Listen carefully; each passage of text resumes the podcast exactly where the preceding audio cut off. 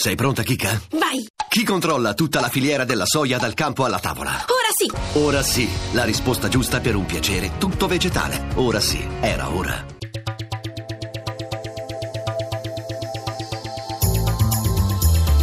GR1 Economia.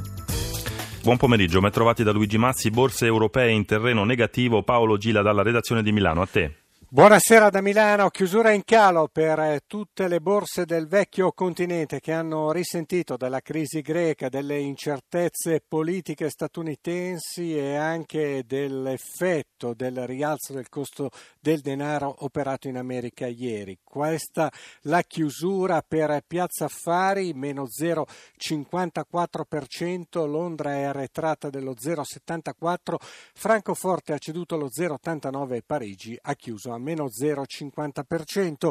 In questo momento il Dow Jones arretra dello 0,11%, mentre il Nasdaq manifesta una perdita più pesante, meno 0,87%. Il calo del prezzo del greggio ha depresso le quotazioni dei titoli energetici, a cominciare da Saipem, meno 3,62%, mentre hanno fatto bene i titoli delle società legate al lusso, alle esportazioni, perché l'euro si è indebolito contro dollaro e ora è indicato a 1,1135. Infine, per quanto riguarda il mercato secondario dei titoli di Stato, lo spread è stato ballerino per tutto il giorno, chiude a 170 punti base con il rendimento dei nostri decennali all'1,98%, ma durante la giornata si è portato ben ampiamente anche al di sopra del 2%. È tutto a linea Roma. Grazie Gila, siamo ora all'ospite in diretta di questa settimana, Marcello Messori, direttore della Scuola di Economia Europea della LUIS di Roma. Ben trovato professore. Buonasera.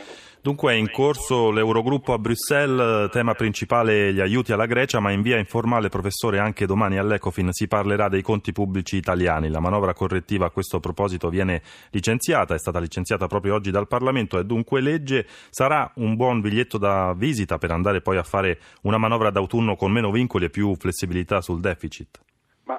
La correzione dei conti pubblici, che è esito di questa manovra più ampia, certamente ha evitato all'Italia una procedura di infrazione eh, da parte delle istituzioni europee e avrà un impatto positivo che si calcola intorno ai 5 miliardi per quanto riguarda la legge di bilancio per il 2018 e in particolare eh, rispetto all'abbassamento del costo di evitare eh, che scattino le clausole di salvaguardia. Certo però la vera partita che l'Italia deve condurre nei confronti dell'Unione economica e monetaria europea riguarda la legge di bilancio per il 2018 di cui eh, si dovrà eh, eh, varare il contenuto nell'autunno di quest'anno ed è qui che eh, l'Italia dovrà scegliere se cercare di porre sotto controllo eh, in modo eh, strutturale i propri conti pubblici così da partecipare al cantiere del rilancio europeo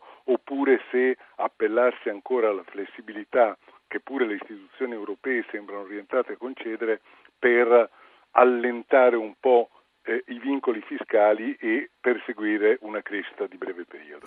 Torniamo a parlare, professore, delle banche venete. Ancora non è chiaro che tipo di soluzione sarà adottata, se una ricapitalizzazione a carico di azionisti e obbligazionisti subordinati o una soluzione a carico del sistema bancario, ma su adesione volontaria degli altri istituti. Una soluzione, un'ipotesi che per ora, per la verità, non si intravede. È comunque escluso il bail-in, ha detto Padoan. Quel che è certo, professore, è che bisogna far presto per salvare due banche non grandissime come dimensioni, ma che operano eh, in un territorio cruciale per il tessuto economico del Paese. Pronto?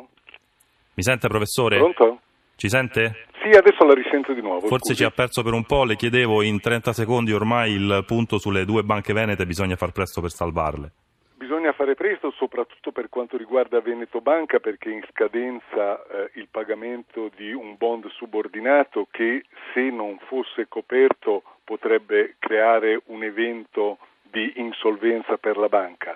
Le soluzioni non sono ancora definite, vi sono stati segnali di ottimismo da parte delle istituzioni eh, italiane, certo la via è stretta, eh, non vedo molte alternative se si vuole evitare un uh, processo, l'apertura di un processo di risoluzione, non vedo tante alternative a un intervento da parte del settore bancario privato, di alcune grandi gruppi bancari del settore bancario privato per consentire l'avviamento di una ricapitalizzazione precauzionale da parte dello Stato italiano. Grazie per oggi a Marcello Messori che ritroviamo domani. Andiamo avanti con l'avvertenza all'Italia. Stamane nuovo incontro tra i commissari e le sigle sindacali al centro delle trattative i costi del lavoro e del carburante. Una riunione dal clima migliore rispetto alle precedenti anche se rimangono pesanti incertezze sul futuro. Americo Mancini ha intervistato Fabrizio Cuscito della FILT CGL. Diciamo che è stato un incontro abbastanza positivo dove i commissari straordinari ci hanno illustrato l'andamento dei costi e degli interventi che stanno facendo sui costi extra lavoro, quindi vale a dire i costi sul carburante, i costi sui leasing degli aeroplani e stanno anche rinegoziando dei contratti con i fornitori, in particolar modo per quello che riguarda le manutenzioni degli aeromobili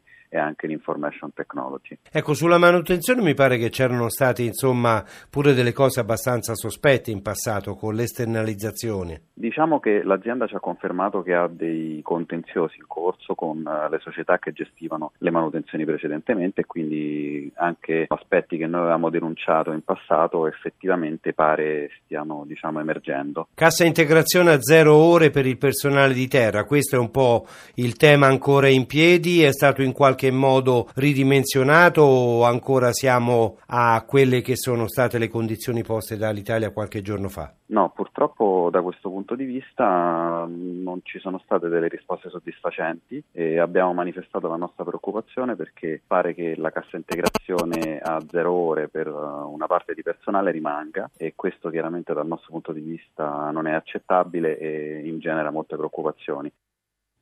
Si è tenuta stamane a Milano l'assemblea annuale dell'ANI e l'Associazione delle Industrie Elettriche ed Elettroniche aderente alla Confindustria, numeri in crescita per tutto il comparto. Sentiamo Maria Giovanna Lorena. Sì, c'è un incremento di ordini e contiamo di avere anche una seconda parte dell'anno molto positiva. Eh, si vede la ripresa soprattutto nel nostro settore di automazione industriale. Ottimismo tra gli imprenditori guida alla ripresa l'industria tecnologica, oltre 1300 aziende associate ad ANI e Confindustria che danno lavoro a 468 mila addetti con un fatturato di 74 miliardi di euro. Nel 2016 l'elettronica è cresciuta del 4,2%, meno 0,7 per l'elettrotecnica e nei primi tre mesi dell'anno i due settori sono cresciuti del 9,1% negli ordini interni e del 3,7% in quelli esteri. Giuliano Busetto, presidente di ANIE.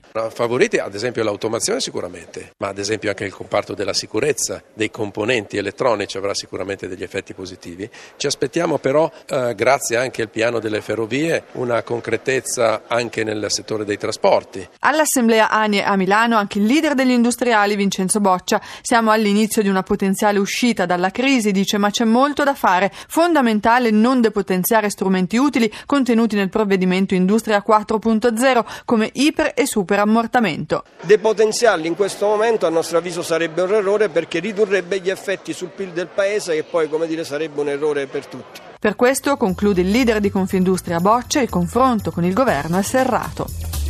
Grazie per l'ascolto, a risentirci.